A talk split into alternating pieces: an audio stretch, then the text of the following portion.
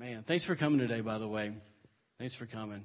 So, Father, we just thank you today for your word. And, uh, Lord, as we say repeatedly all the time, God, we're people who believe your word from Genesis to Revelation. And, Lord, we just ask today that the Holy Spirit, who's the teacher, would come and teach. We choose today, God, just to open our hearts up to you, God, and receive, uh, once again, not what a man has, but what you have for us today. Lord, we thank you that you've already prepared the table with the finest things today. Literally, just, uh, just food from heaven. And Lord, we just pray today, God, that we would pull up a seat, grab our fork and knife, and just be ready to eat all that you have. And so, Lord, we open our mouths wide. And Lord, even as the psalmist said, Lord, we ask that you would fill it. In Jesus' name, thank you for your anointing. Thank you for speaking today. Amen. Amen. Well, listen, last week we started a new series, and series entitled simply this In the Spirit. In the Spirit. And uh, before we dive into part two today, I feel like there's a few things that I need to repeat from last week for two reasons. The first reason is so things can be reinforced. And then secondly, so we're all on the same page. So the first thing I want to say is this, is that the goal of this series is pretty straightforward. I want to give you three things, and they'll throw it up on the board. The first one is this I want to give you information. I want to give you scriptural proof that the baptism in the Holy Spirit is indeed for today and it's something that God wants every believer to experience. Amen? Now, listen, because, because we all come from so many different backgrounds and we've all heard a lot of different thoughts concerning the baptism of the Holy Spirit, I want to intentionally slow it down. I want to move at a, at a much slower pace than what I normally preach and even the amount of information. And I, I just feel like this prompting not to rush. So we're going to we're to be really slow simply so we can lay a biblical foundation down. So, you know, to kind of give you maybe a little bit where, where I'm coming from personally, I'm so used to being in church cultures for the last almost 20 years where the gifts of the Spirit are very predominant. They're very much in the midst. And so, you know, a lot of times when we would go talk about it, you could throw out, uh, you know, generalities or you could throw out bits and pieces and everybody was already kind of tracking with you. But since we don't have the, the benefit of that, because once again, we all come from different backgrounds and I come from some of those backgrounds, so I'm not knocking that. But what happens is, is we're not, we're not all using the same language right? So one thing may mean something different to somebody else. We want to make sure that we're just tracking together and we're moving at the same pace and, and uh, saying the same thing. Fair enough? So listen, I also think it's really important that these biblical truths that they would be presented and they would be received in a spirit of unity. Amen. Listen, I personally uh, don't believe that that God has led me to speak on this subject. And listen, if you've had any conversation with me along these lines for the past uh, year and a half, you would definitely know that it's God prompting me to do this. And so I don't believe that He's prompting me to teach on the baptism of the Holy Spirit to divide our church. Okay, listen, God is a God of unity. God never comes and divides. And so it's really important that we all recognize that. And it's really important that we recognize that, there's, that, that this is not a debate. Okay? That all we're doing is simply having an honest, open discussion of what the Bible says concerning these things. Amen? So the first one was information. The second one is inspiration. And this is where I want to share with you uh, testimonies to encourage you in the fact that people just like you, people just like me, have not only experienced the baptism in the Holy Spirit, but they also enjoy the, the benefits of being baptized in the Holy Spirit on a daily basis. The third thing is a demonstration. And I, I think I said this last week, but, but so long in the church world, we have, we have given information, we've given testimonies, but we've never given an opportunity for a demonstration. And Jesus clearly said that when the word is sent, in fact, we prayed it a while ago, it's Mark, Mark 16, that there would be a demonstration that would come. And we've got to make room for a demonstration to be there. So what's What's the demonstration? It's just simply this that you uh, would have an opportunity to receive this wonderful gift. That's it. And, uh, you, you know, so with that said, listen, God doesn't pressure anyone into this, and neither will we. Okay? So we're not going to, we're not going to force anybody, we're not going to manipulate anybody, but we are going to teach the word and we are going to open up, you know, room for opportunities for people to receive the baptism. You know, to kind of even give you a thought, it's kind of funny as I've been studying, I, I ran across this scripture where Jesus talked about how that all men ought to be is actually what it means in the Greek, ought to be baptized in the Holy Spirit. And it's with this connotation that he that, that Jesus himself recognized that all people wouldn't want to be. Very interesting. you know, it's hard for me to understand personally that, that someone would not want what heaven has provided. But there's people out there that, that have that thought. But so anyways, I just want to encourage you with this. That over, you know, today, over the next few weeks, just simply come to God with a prayer.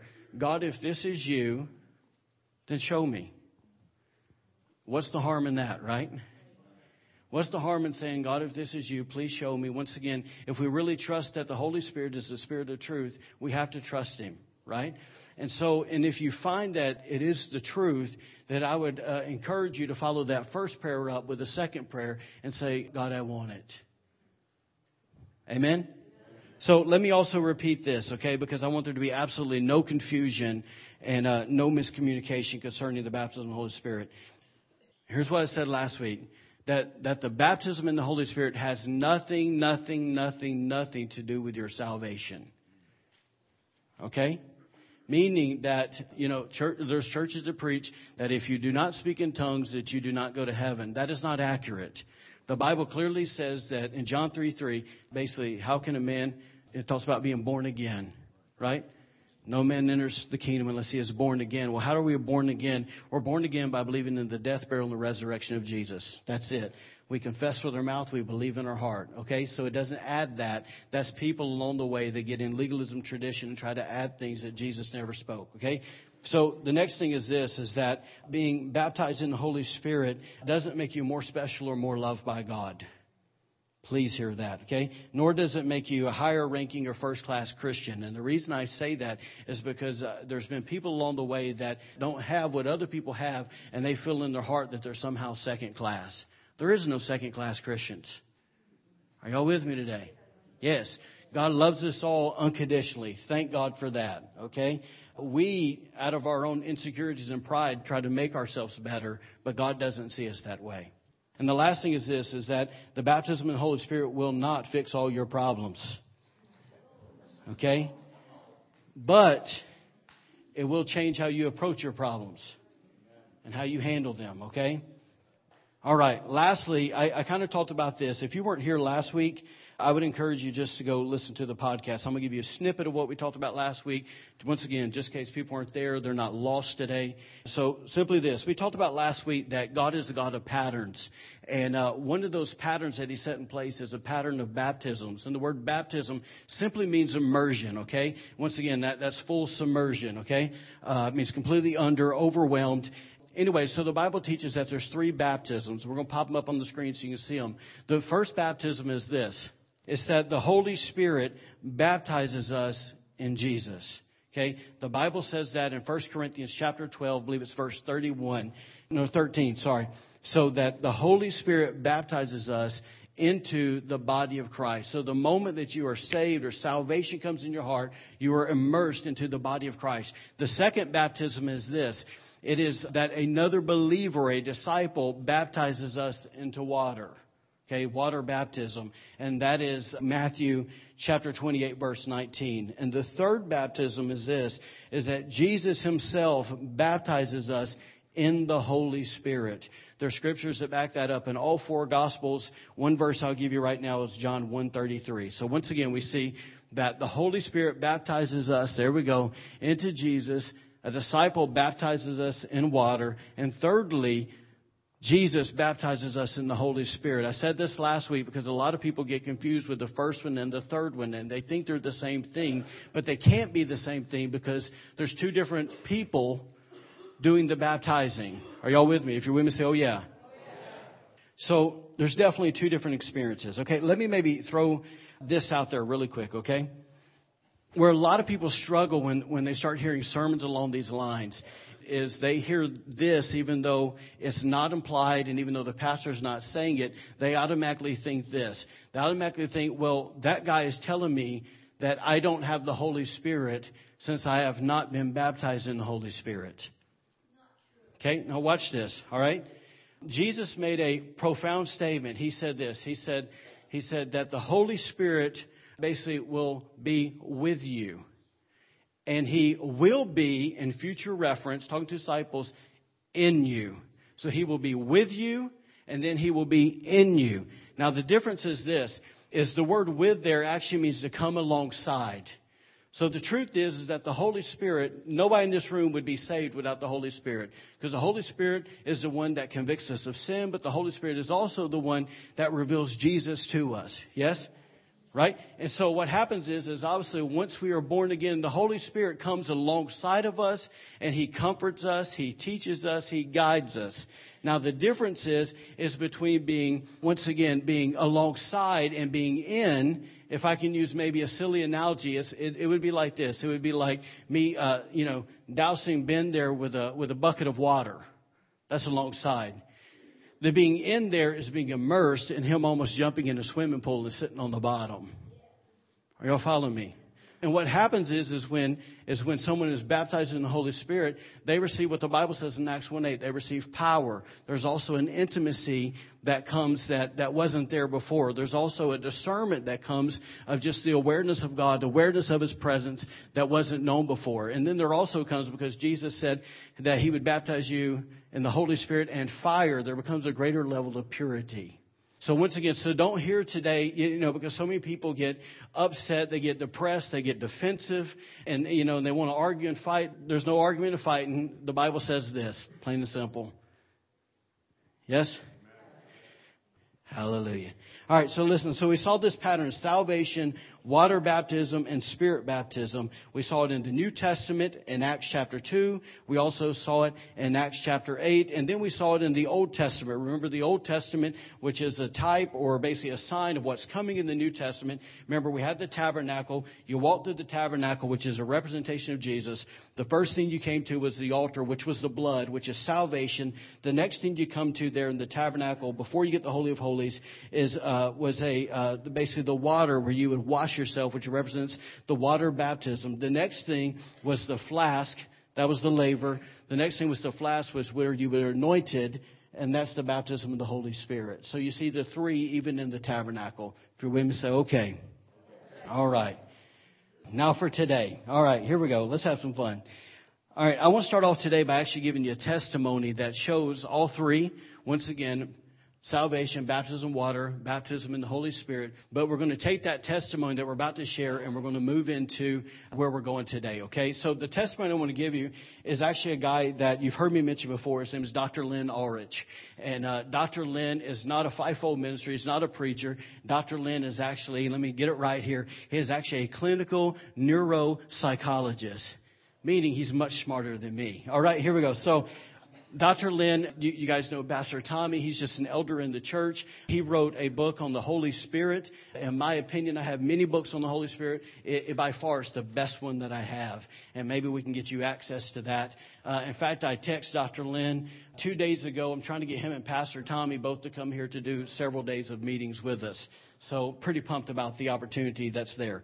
So Dr. Lynn, in my opinion, is one of the godliest men I've ever met. But let's rewind in a story. Hear his testimony and see how he came to Jesus. Okay, so basically this. After Dr. Lynn got out of uh, high school, he ended up, because he didn't know what he was going to do, he went to the Marines. After he got out of the Marines, he ended up picking a college. And the reason he picked this college is because he read in a Playboy magazine that that was the number one party school in America. And he said, you know what? That's where I got to go because I'm all about partying. So he picked this school. That's where he went.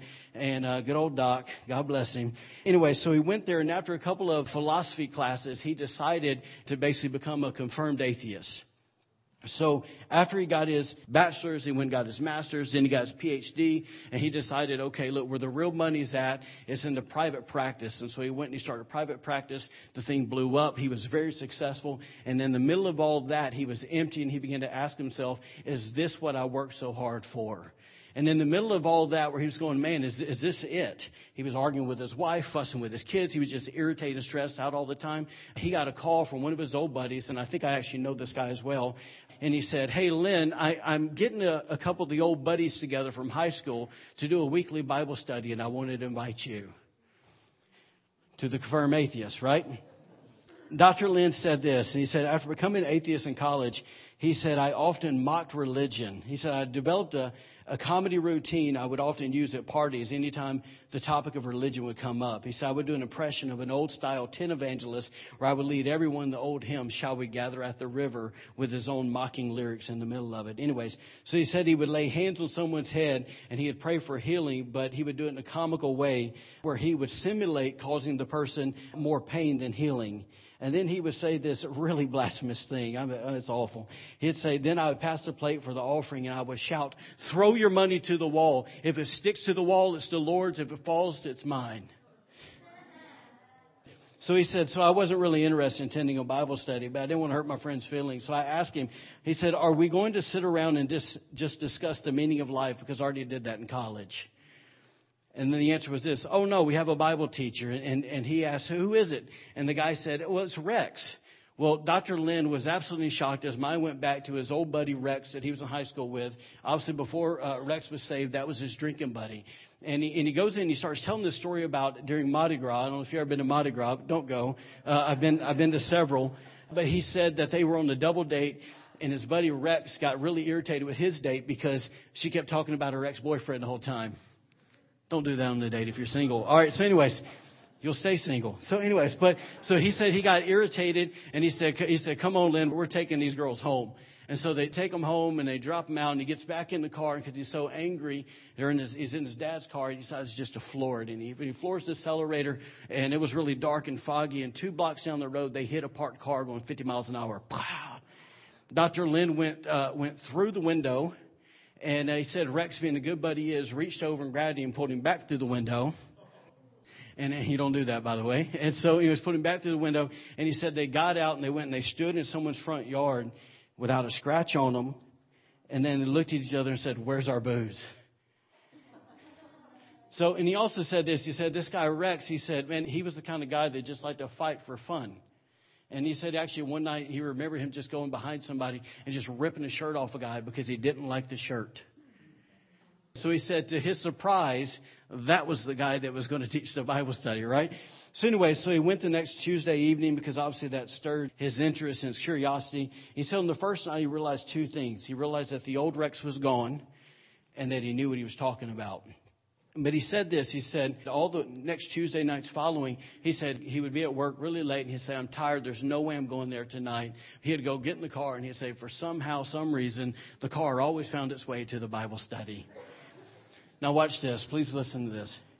He said, I continued to attend and an interesting thing began to happen. The evidence for the existence of God began to pile up. He said, my academic training have been steeped in the scientific method which states essentially that one must have evidence that supports what one believes. If the evidence contradicts what you believe, then it is incumbent upon you to alter what you believe so that it is consistent with the evidence. That's good. He said, after several weeks, I had to admit that my atheistic beliefs might be wrong. He said, I'd always accept the theory of evolution at face value without questioning it because I had always been taught it as fact. And it says, I actually began to review and study evolution again. It became obvious that it was only a theory, in fact, not a very good one at that. I realized I had believed in evolution because it was convenient and easy.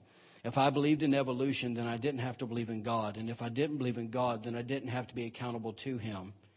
He said, I finally acknowledged that God was real, but I hadn't settled the Jesus issue yet. That I really need to accept Jesus and his death on the cross to be saved.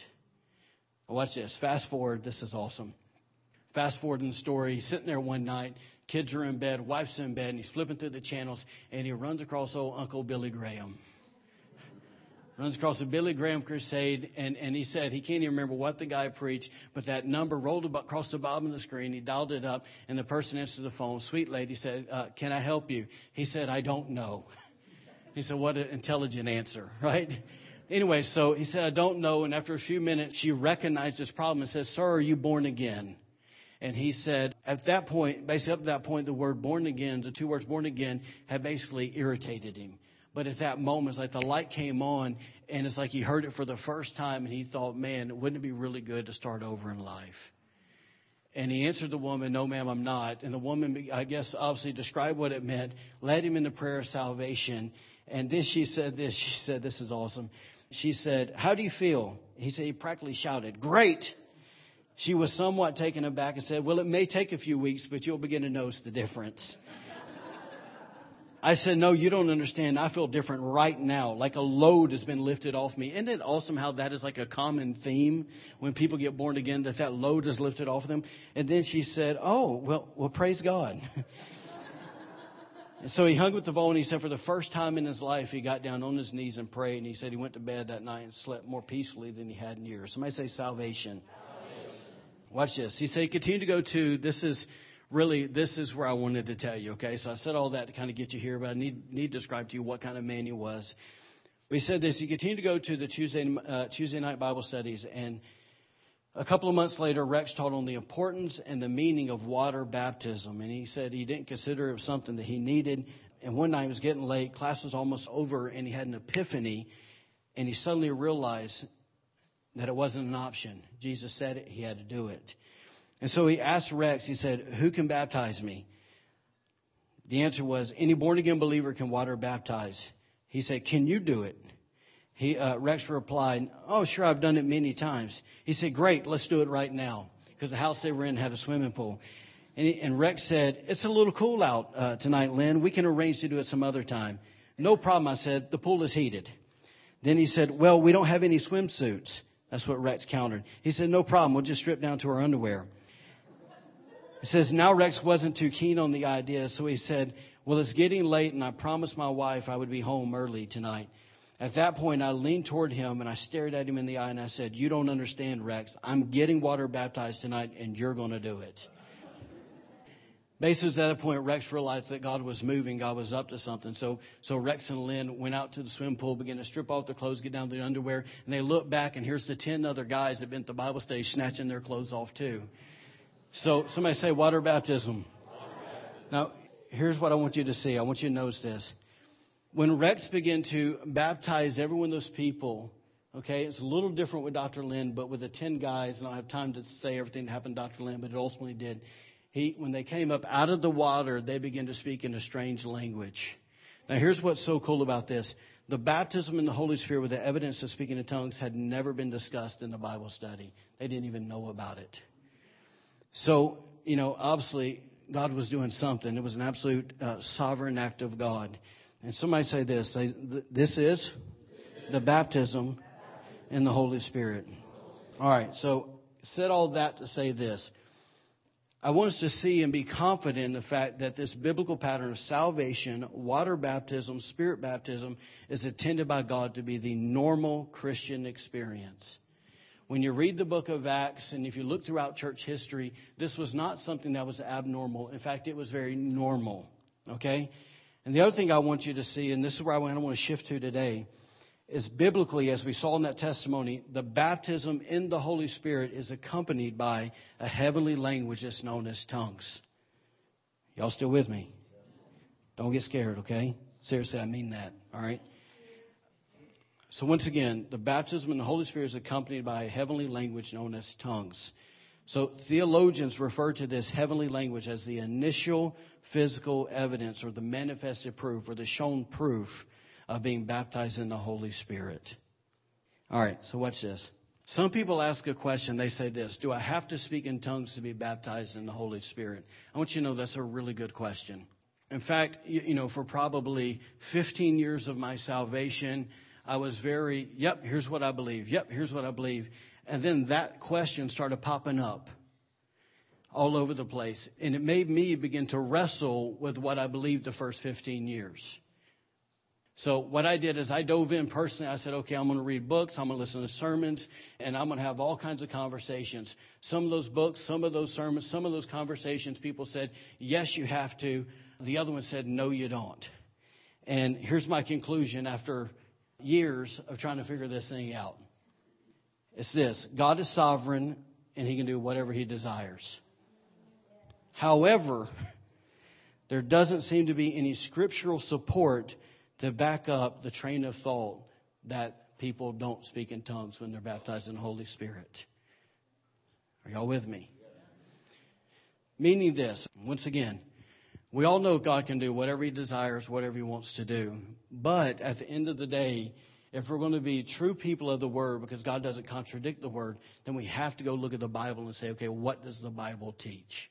And we've got to get our roots in that and not what somebody else says or what somebody else believes. So, once again, on the other hand, there seems to be a clear pattern established in the book of Acts that shows a consistent connection or consistent correlation between spirit baptism and tongues. And it would appear that in every instance in the book of Acts where people receive the baptism of the Holy Spirit, that they also speak in tongues. All right, now watch this. I'm a pretty uh, calm and down to earth kind of guy. I'm, I mean, I'm really simple. I'm sometimes I think I'm too simple. But I just I just think in a really practical way. And here's kind of let me give you a train of thought. The other night I was having a conversation with someone after Wednesday night class, and I said this because we were talking about this question. We were talking about the evidence, the proof. And I said, let's say I came to you and I said, hey, I called her by name. Here's a million dollars. I'm going to give you a million dollars. And then three weeks later, you look at your bank account and there's not a million dollars in there. Would you doubt that I gave you a million dollars at that moment? Because certainly, if there is a million dollars, if I say I give you a million dollars, you better be able to go to your bank account. I'm gonna help you all out. Okay, this is economics, all right? That, that you better be able to go to your bank account and say there's a million dollars in there, right? Plain and simple. Let me give you another one. If I said this, if I said, okay, uh, you know, Michael got sick, and so I came for Michael, and I and I laid hands on Michael, and I prayed for Michael, and then I, I stand in front of everybody and declare, Michael's healed. And two days later, he dies. Where's the evidence or the proof that Michael was really healed? So, you know, it's just in a really simple way that it's maybe like this. Let me, let me give you another route. When my mom got saved, I don't know, maybe five years ago now, something like that. My, you know, my mom was um, very far from the cross. okay, five years ago, she gave her life to Jesus, and my parents have been divorced since I was a month old and I was talking to my father one day, and the only time I ever remember them interacting as as uh, kids, and I mean literally, I mean all the way through up being in the house. Anytime they talked, it was an, an absolute knockdown, drag out fight, and all it was is basically filled with cuss words, and just it was all anger, and they just trashed each other. Now my mom and my dad will actually go sit down and have a an actual conversation. And my dad said this he told me because once again, my you know I live a long ways from my family, and my dad said because they interacted at different grandkid events and all that, he said, Quentin, I'm telling you, your mama got saved. He goes, she's not the same woman. That is evidence or proof that someone got saved. Okay? So, you know, in our lives, we could all take a step back and just look at the, you know, the first baptism and say being baptized into the body of Christ. We could tell people, uh, they got it or they didn't have it. They could tell the difference between someone who just kind of said a prayer and then someone who is stuck. And so the same thing's got to go just in the natural way of just life, of cause and effect and all this. There's got to be something that's evidence or proof that someone's been baptized in the Holy Spirit. Now you'll see in a minute, you'll see when we start reading passages of Scripture, there are different things that stick out, but there's one common denominator that runs through all of them, and that's tongues. Let's take a step back and let's just look at the church today, okay? If we say we still operate communion, we still operate praying, worshiping. We operate, my mind's going blank here, just the, the things that, that preaching, all these things that, that Jesus came, set in place, ordinations, principles, there's things that we believe and that, that we saw in the life of the apostles. Have we ever stopped and went, we still track with 95% of those, but we don't track with that one. So, but think about it. Here's Jesus. He comes and establishes all these things. And so here we are 2,000 years later, we're going, yep, yep, yep, yep, yep, no. Why? Why would all those other ones still be in operation and that one wouldn't? That doesn't make any sense. Right? So, all right, so let me give you five passages of scripture that I want us to see this correlation between the baptism and the Holy Spirit and tongues, okay? And we, we won't be too much longer. The first one is found is this, found in Acts 2, 1 through 4. Acts 2, 1 through 4. Remember, kind of set this up. Jesus said, Hey, fellas, don't leave, don't depart from Jerusalem until you receive the baptism of the Holy Spirit. Then he quoted what John the Baptist said. And he said basically that John came to baptize in water, but He said, But I have come to baptize you with Holy Spirit and fire. We know verse 8. He says, Power comes. And then we fast forward to verse, uh, chapter 2, verse 1. It says this. It says, When the day of Pentecost had fully come, that's just basically after the Passover, right? It says, They were all with one accord and one place. And what's so interesting is this 500 people entered the room, and literally in a week's time, 380 left. So there's 120 remaining in the room. I don't understand it, but I do think there's a correlation that at that moment they all got in one accord. And it's not talking about a Honda Accord, okay? it's talking about in unity. Verse 2 it says, And suddenly there came a sound from heaven as of a rushing mighty wind, and it filled the whole house where they were sitting. Then there appeared to them divided or distributed tongues as of fire, and one sat upon each one of them, and they were, be, they were all filled. Somebody say all filled with the Holy Spirit. By the way, Mary was there as well. Just a thought. They were all filled with the Holy Spirit and began to speak with other tongues as the Spirit gave them utterance. Let's go to the second one. This is Acts 10, and this is actually 10 years after the day of Pentecost. So people who teach that it just happened this real short window, it didn't happen in a short window. This is 10 years later. We know you got Cornelius, who is an unbeliever. He is praying. An angel appears to him, tells him to call for Simon, which is Peter, who's at Simon the tanner's house. At the same time, we know that Peter has a vision, and basically God says, "Don't declare anything unclean that I say is clean." And what he was talking about there wasn't food; it was Gentiles. And so basically, they show up and they tell him about the supernatural thing. Peter ends up going to Cornelius' house. This is the fast version. Reader's Digest. He ends up going to the house and he ends up doing what? He ends up preaching the gospel to Cornelius and Cornelius' household. And it says this in verse 43. It says to him, he's talking about Jesus, all the prophets witness that through his name, whoever believes in him will receive remissions of sin. Is that how we get salvation? Yes, it is. So it appeared at that moment as something that belief triggered in their heart that they got born again. And then it says in verse 44, while Peter was still speaking these words, the Holy Spirit interrupted his lovely message and fell upon all those who heard the word. Verse 45, and those of the circumcision, or those Jews who believed were astonished. That's the guys that were Peter. And then it says, because the gift of the Holy Spirit had been poured out on the Gentiles also. Verse 46, for they heard them speak. Somebody say heard. It's evidence, for they heard them speak with tongues and magnify God. Then Peter answered, Can anyone forbid water? See, he's messing up the pattern. God can do whatever he wants, right? Can anyone forbid water that these should be uh, should not be baptized once again in water who have received the Holy Spirit just as we have? So to maybe stop here, what was the proof to Peter that they had received the baptism of the Holy Spirit? It was tongues. All right? So then we come down and we and we go to the next one. This is Acts chapter 11. This is not the next. I'm sorry. This is where Peter refers back to that account at Cornelius' house. He says this in verse 15, 16. It said, And as I began to speak, the Holy Spirit fell upon them as upon us at the beginning. When was that? Acts chapter 2, day of Pentecost in the upper room. He says, Then I remember the words of the Lord, Jesus, right? How he said, John indeed baptized with water, but you shall be baptized with the Holy Spirit. Let's go to our third one. In Acts chapter 19, this one is 25 years after the day of Pentecost. 25 years. So, says Paul, having passed through the upper regions, came to Ephesus. This is where the Ephesian church was birthed out of. It says, and finding some disciples, he said to them, did you receive the Holy Spirit when you believed? Let's pause here for a second. Why would, everybody, everybody look at me please real quick. Why would Paul ask that question if you automatically received the Holy Spirit when you believed? It's just common sense. Paul wasn't confused. Greatest apostle that's ever lived. He is the one who taught us, gave us basically our teaching on the gifts of the Spirit. So if there was anyone outside of Jesus and or the Godhead that was qualified to ask this question, it was that boy. So clearly he asked because he's saying they're subsequent of each other. They're two different things, okay? And then it says this, so they said to him, we have not so much as heard whether there is a Holy Spirit. And he said to them, into what were you baptized? Speaking of water baptism, okay?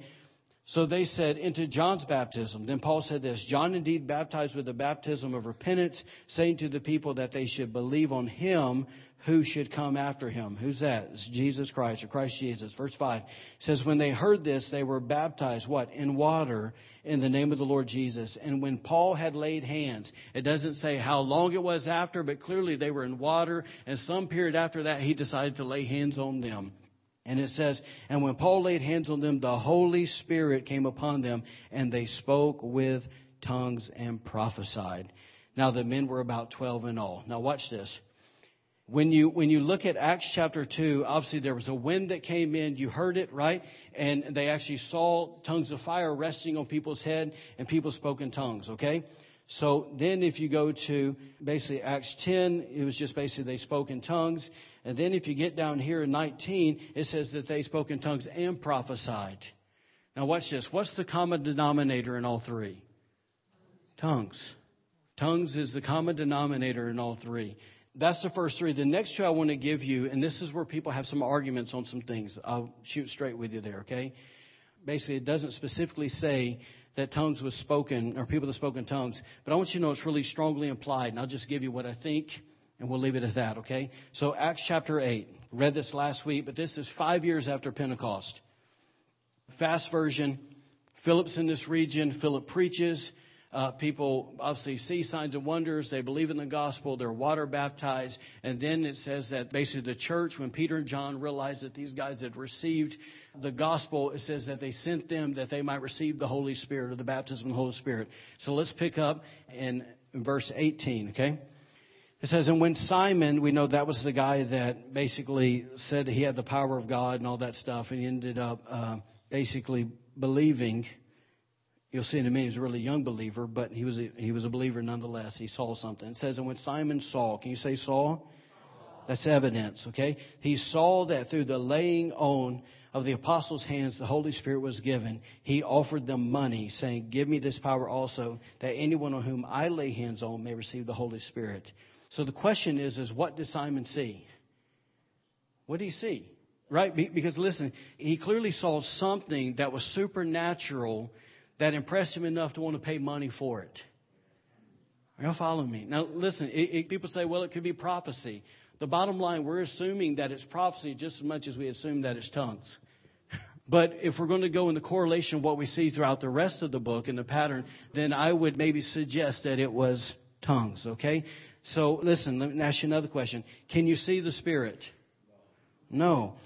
But we can see an external manifestation of Him, can't we?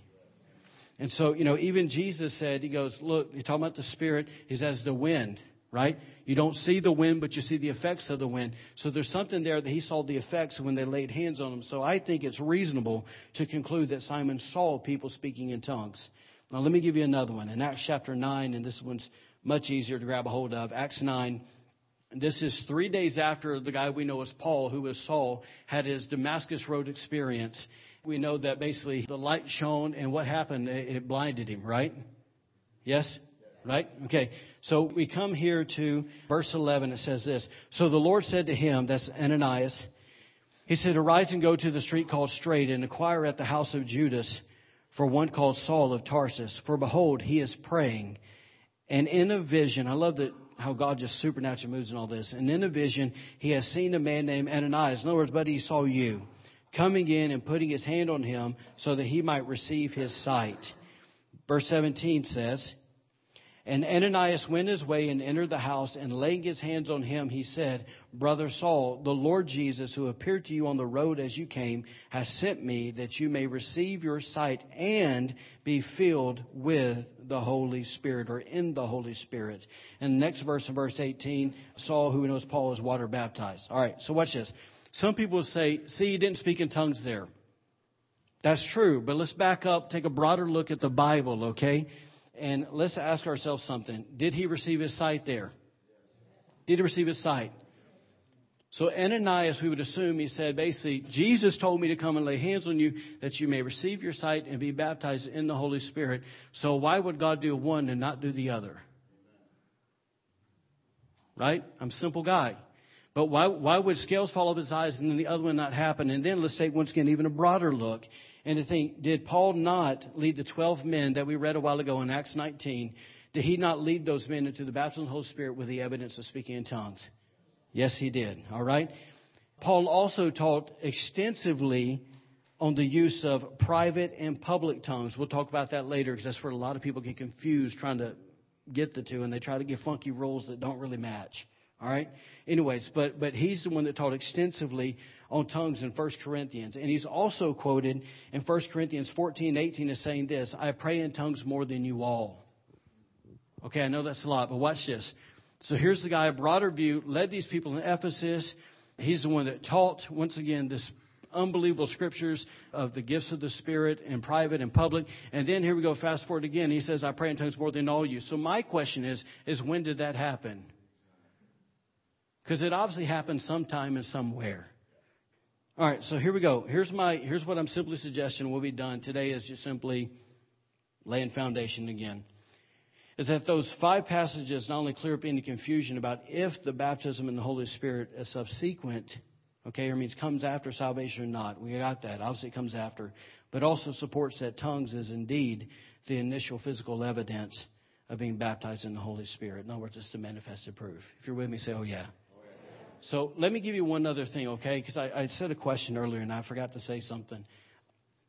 One of the things that's caused me to be hesitant to lean into that teaching of you can be baptized in the Holy Spirit without speaking in tongues. The thing that's got me that it's kind of sounds kind of funny, but every person I've ever heard write a book on that, teach that, have had a conversation with that says they believe that, as somewhere in their life they spoke in tongues personally.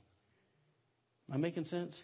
This happened the other day when I was studying this because, you know, I mean, I have been like, read more than I think I've ever read in my whole life in the past few weeks, just because I want to be accurate in what I'm telling you guys. And I just don't want to give you something that I've heard along the way. Thank you. Okay? So I went and I actually watched this YouTube video of this very well known minister that I respect highly. The guy's got an amazing ministry. I mean, amazing. I mean, I have nothing negative to say about this guy. I'm not going to say. he was teaching and he began to, you know, obviously he said that's his stance. He believes that you don't have to. And he asked this. He, he asked people, look, if you want to receive this amazing gift today, please stand for your feet and let's pray for you. I mean, God's got a humongous church. Thousands of people stood up, and this was one of their, whatever, five services or whatever they got. And he led them into a simple prayer, basically out of Luke 11, and which a lot of people use. And then he celebrated, yay, all of you got baptized in the Holy Spirit. Sit down. I watched the next one for the next week, and he said, You know, I'm happy to report to you last weekend 6,000 people got baptized in the Holy Spirit. At face value, looks awesome. Where's the evidence? Right? Because what I wonder is how many of those 6,000 people walked out of the room and said, Yeah, I know God did it. L- listen, around this room, here's what's so. Here's what's so unique and yet so challenging about our church. It's okay if I'm that honest. Is half the room is so tracking with me, okay, and the other half, you're coming, right? right? No, but anyways. So, but here's what's so cool is the people that have been baptized in the Holy Spirit with the evidence of speaking in tongues, they can tell you very quickly how their life changed when that happened. Right? In other words, they can tell you without a doubt, man, there was evidence and there was proof, man, that my life shifted at that moment. In other words, my relationship with God dramatically changed. But here's what's so funny about this, guys. And once again, I'm a simple fella, all right? Yesterday, I texted two of my brothers, and uh, I got four, two of them that are, one we got the same parents, other was half brother. I don't really talk to my two stepbrothers a whole lot. Don't have anything against them, but I have a better relationship with the other two. And I said, hey guys, I, I started teaching this last week, okay? And now both of them go to churches who do not believe in this doctrine, okay? And I just said, hey, here's kind of what I said. I just showed them the three baptisms and then said, hey, can you, um, you know, maybe what are some questions you would have? Right? Because once again, I want, I want to be able to come from a right approach and helping you guys. So what's you guys' questions? And my brother Matthew gave an excellent question. And, and I tried to answer and I answered it, I thought, pretty good. It was all Bible. Didn't hear another word from him. I was like, come on, dude, give me something, right? And my, my brother Brandon kind of said something, and uh, he said, yeah, he was talking that about his daughter the other day, but not in that way. Meaning he was talking about water baptism and not spirit baptism. And then I said, oh, well, maybe this will help. And I sent him some information on water baptism. Nothing. And he didn't even say thanks. Thinking, wow. But here's my thought that I walked away from that. My brother Brandon, sharp guy, really, really sharp guy. He was a drafter, and then uh, he ended up becoming a fireman, and now he's a fire marshal. And I just thought, how stupid would it be of me to go to him and talk to him and tell him, man, here's how you fight a fire. I mean, my brother has told me, he said, Quentin, we, we, you know, we had to knock down a door and we had to go in this house and all four of us, I grabbed a, a leg and that guy grabbed an arm and that guy grabbed an arm and that guy grabbed an arm. He said, Quentin, when I grabbed that guy's leg and I pulled his skin just, so I think I've never been there. I've never done that.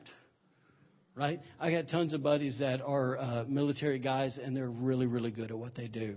And, uh, you know, they've been in, in, you know, countless firefights with the enemy. I would never, never, never in a thousand years go tell one of those guys, here's how you, here's how you maneuver in a firefight. I'd be an idiot, right? Never been in one. I got in a, I got in a uh, BB gun war with my brother in the backyard one time. I shot him three times. He shot me once. I won, right? He got me in the bottom of the foot. and that was an older brother too, so that was good, right?